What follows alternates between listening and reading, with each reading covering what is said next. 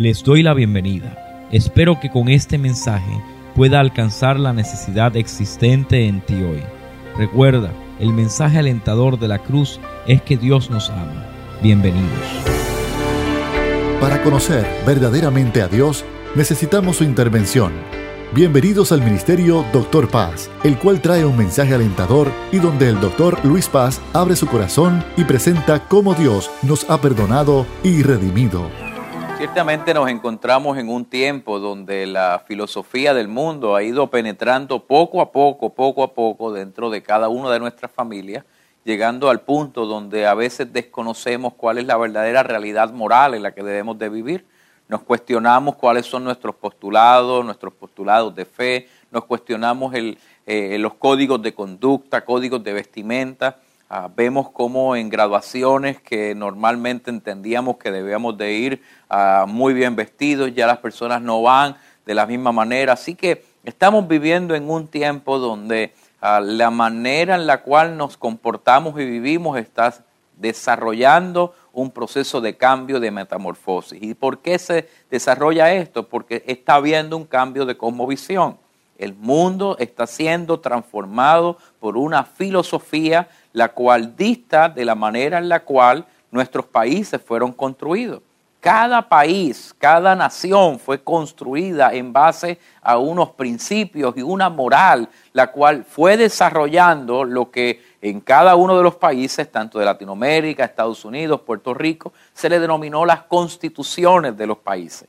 De la misma manera, la Biblia nos enseña cómo se constituyó la constitución, la, las bases de fe por las cuales la iglesia se fue desarrollando específicamente con el proceso del pueblo de Israel saliendo de Egipto y ah, caminando por el desierto y encontrándose con su Dios, con el Dios verdadero en el Sinaí. Para nosotros poder entender la manera en la cual los pueblos deciden crear sus constituciones, tenemos como iglesia mirar cómo Dios establece su constitución y cómo entonces nosotros podemos mirar cada uno de estos cambios de cosmovisión y de filosofía que se desarrollan en este tiempo y podemos mirarlo a la luz de lo que Dios establece en su palabra. En esta noche me dará el tiempo quizás de poder introducir este tema, pero vamos a estar abordando poco a poco esta moral, esta constitución que hoy conocemos como los diez mandamientos, cómo Dios la desarrolla, cuál es su propósito, cuál es su desarrollo y cuál es su implementación en el pueblo y su pertinencia en el día de hoy. Así que vamos a ir a la palabra del Señor en el libro de Éxodo capítulo 20, Éxodo, Éxodo 20, uh, versículo 1, Éxodo 20, versículo 1, lee así la palabra del Señor.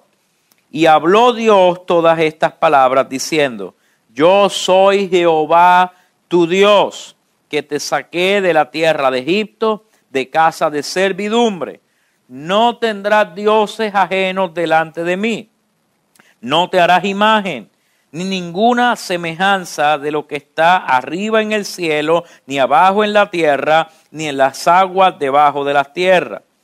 No te inclinarás a ella, ni las honrarás, porque yo soy Jehová tu Dios, fuerte, celoso, que visito la maldad de los padres sobre los hijos hasta la tercera y cuarta generación de los que me aborrecen, y hago misericordia a millares a los que me aman y guardan mis mandamientos.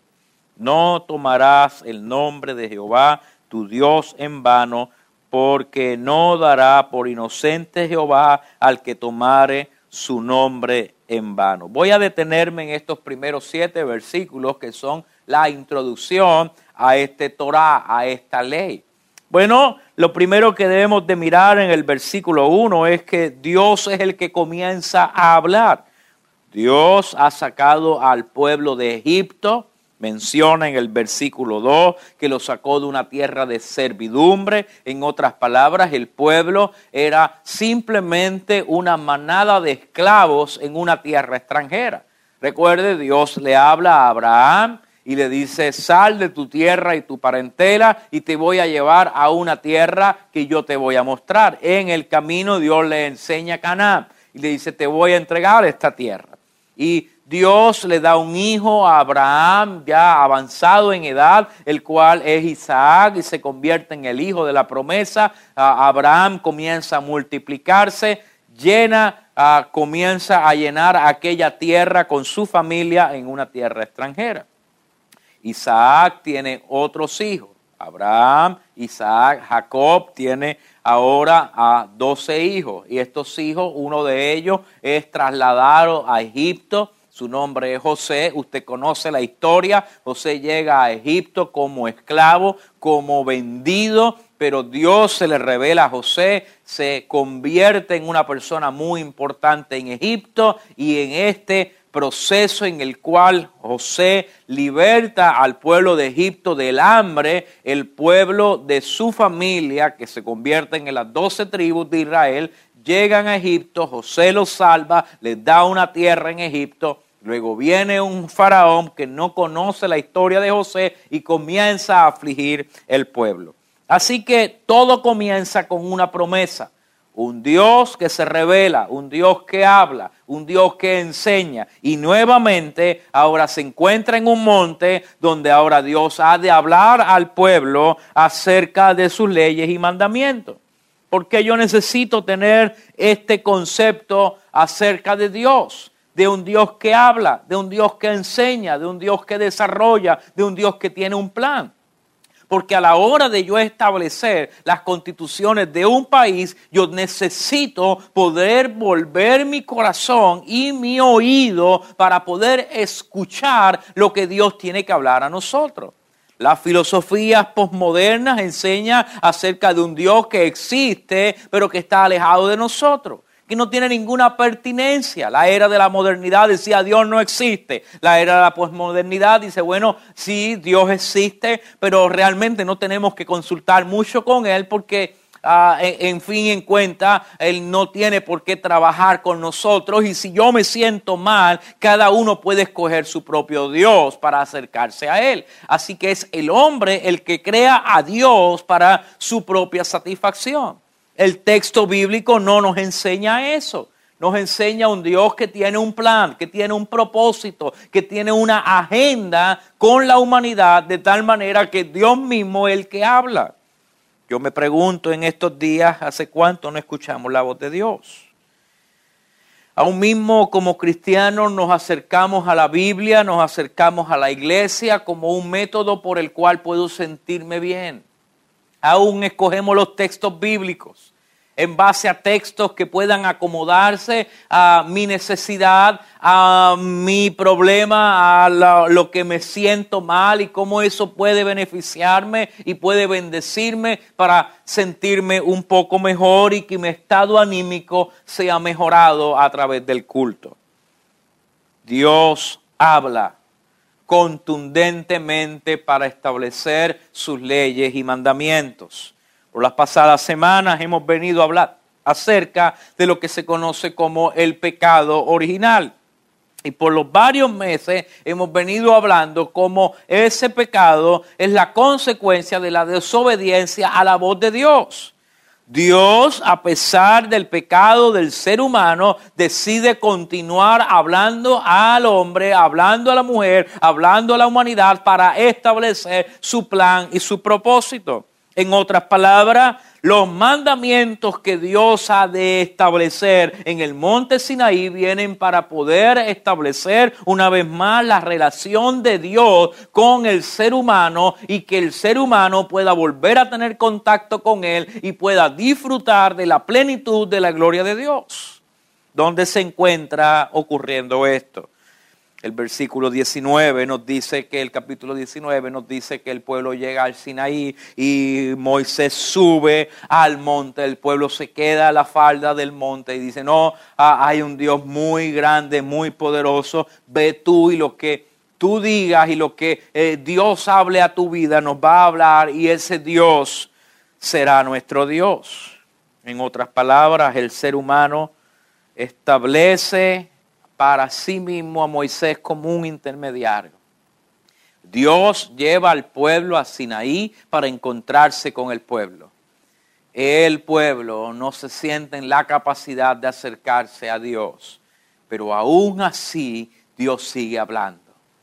Por lo tanto, el hablar de Dios viene para establecer sus leyes y mandamientos tal y cual lo había establecido desde el jardín del Edén. Escúcheme bien, y esto muchas veces no lo predicamos. Dios desea tener contacto con el hombre y tener inherencia en los asuntos sociales, políticos, morales, familiares del hombre, de tal manera que el hombre pueda saber que Dios ha de hablar a nuestros corazones y que ha de regir el destino de cada uno de nosotros. Los diez mandamientos, más que un código moral, más que un código de leyes, nos revelan el corazón de un Dios que habla, que se revela, que se manifiesta y que es pertinente para la vida de cada uno de nosotros. Ver a un Dios desde una perspectiva deísta en la cual Dios se ha alejado de nosotros y no tiene nada que ver con nosotros, contradice totalmente el concepto divino. El concepto de la Biblia es un Dios que interviene en los asuntos del ser humano. Es un Dios que interviene en la vida diaria del ser humano. Es un Dios que interviene constantemente y que demanda adoración de su pueblo de tal manera que todo lo que el ser humano haga tiene repercusiones en el reino de los cielos y todo lo que pasa en el reino de los cielos tiene repercusiones en la tierra. El hombre peca, hay repercusión en el cielo. El hombre se arrepiente, hay repercusiones en la tierra. Dios interviene constantemente con el ser humano. La primera vez que se derrama sangre en la tierra fue cuando Caín mata a su hermano Abel. Y el texto bíblico dice que desde la tierra la sangre de Abel demanda justicia al cielo y Dios interviene hablándole a un asesino. Caín, ¿qué has hecho con tu hermano? En otras palabras, desde el principio se nos está revelando un Dios que mira la injusticia, que mira la opresión, que mira la necesidad del pueblo y que interviene de tal manera que viene a poder establecer su reino, su gracia, su misericordia, pero su justicia y su ley. Cuando yo miro entonces en el Nuevo Testamento y me doy cuenta que Jesús no vino a abolir la ley, sino vino a cumplir la ley de tal manera que en Él pudiéramos ver la manifestación plena del Dios que se revela, entonces me hacen sentido los diez mandamientos, porque cuando Jesús abre su boca y comienza a hablar, es el verbo de Dios reencarnado, es el verbo de Dios que camina entre nosotros y podemos ver su gloria, podemos ver su majestad y podemos disfrutar de su presencia, así como se nos había robado por el pecado original. Ahora a través de Cristo puedo tener comunión plena con Dios. Moisés sube al monte para escuchar la voz de Dios. Y al escuchar su voz, son sus mandamientos y sus leyes las que se ha de establecer. El versículo 2, con esto necesito dar mi conclusión de esta noche, nos dice, yo soy Jehová tu Dios. En otras palabras, Moisés recuerda algo. Aquel que te llamó, te llamó en la zarza ardiendo es el mismo Dios que te está hablando ahora. Así como Jesús cuando le habla a sus discípulos y le dice, yo soy el que soy, les está diciendo, aquel que llamó a Moisés Aquel que se encontró Moisés en el Sinaí, ese yo soy, está delante de ustedes. Entonces la pregunta que debemos de hacernos ante las conmovisiones que el mundo está presentando es, ¿dónde está la voz de Dios revelada en medio de las leyes y mandamientos que hoy estamos desarrollando? Voy a hablarle a la nación americana y voy a hablarle a la nación puertorriqueña nuestras leyes y mandamientos como constitución de los padres de nuestra tierra se establecieron en base al Dios Todopoderoso en el que hemos creído. Necesitamos volver a escuchar la voz de ese Dios, que Él tiene que opinar. ¿Qué tiene que opinar del matrimonio? ¿Qué tiene que opinar de los derechos civiles? ¿Qué tiene que opinar acerca de la política? ¿Qué tiene que opinar acerca de nuestra manera de hacer economía? ¿Estamos volviendo nuestro oído a Dios? ¿O hemos decidido ponernos unos lentes oscuros para privar nuestra vista de poder ver la gloria del unigénito Hijo de Dios, el cual ha revelado la presencia del Dios Todopoderoso.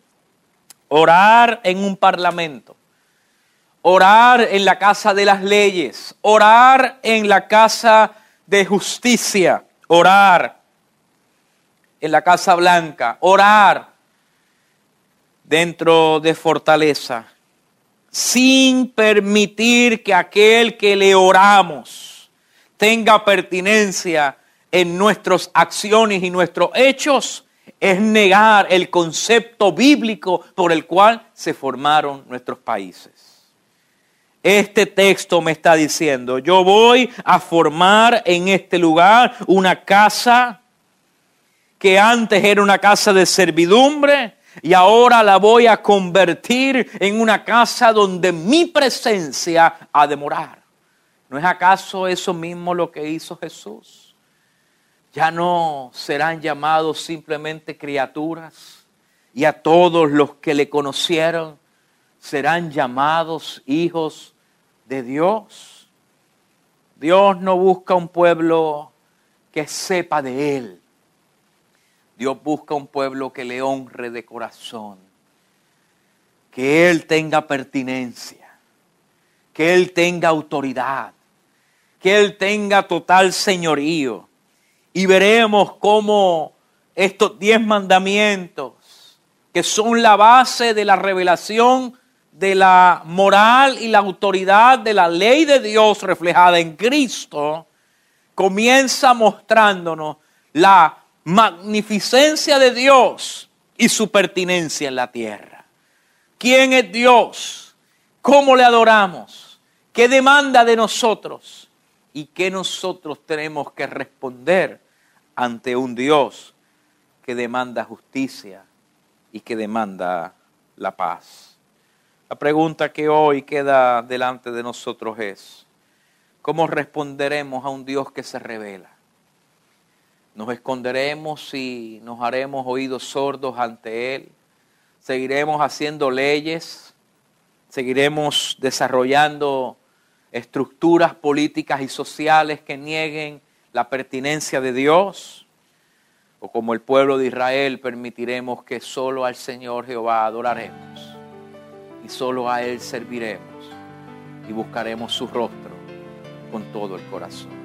Es mi oración que tanto el pueblo de Puerto Rico como los pueblos de Latinoamérica y de los Estados Unidos y Europa podamos volver nuestros corazones a Dios, entender que Dios se revela a través de su Hijo Jesucristo y que establece sus leyes y mandamientos por el bien, el desarrollo y la paz de nuestros pueblos. Señor, gracias porque tú hablas a nosotros hablas tus palabras, tus leyes, tus mandamientos y buscas escribirlas en nuestros corazones. Hazlo por tu Hijo, te lo pedimos. Y sal la paz y sana nuestra tierra. Te lo pedimos en el nombre de Jesús. Amén. amén. Gracias por escuchar al Ministerio Doctor Paz. Hoy día, muchas personas se preguntan cómo pueden obtener su salvación y a través de esos mensajes presentamos el plan redentor de nuestro Señor Jesucristo. Mantente en contacto con nosotros. Si este mensaje de hoy ha impactado tu vida, visita Facebook y Twitter bajo Doctor Paz Ministry. Si tienes alguna petición o quisieras comunicarte con nosotros, puedes enviarnos un correo a doctorpazministry@hotmail.com. Este programa es una presentación de Ministerio Doctor Paz y permanece gracias a sus oraciones.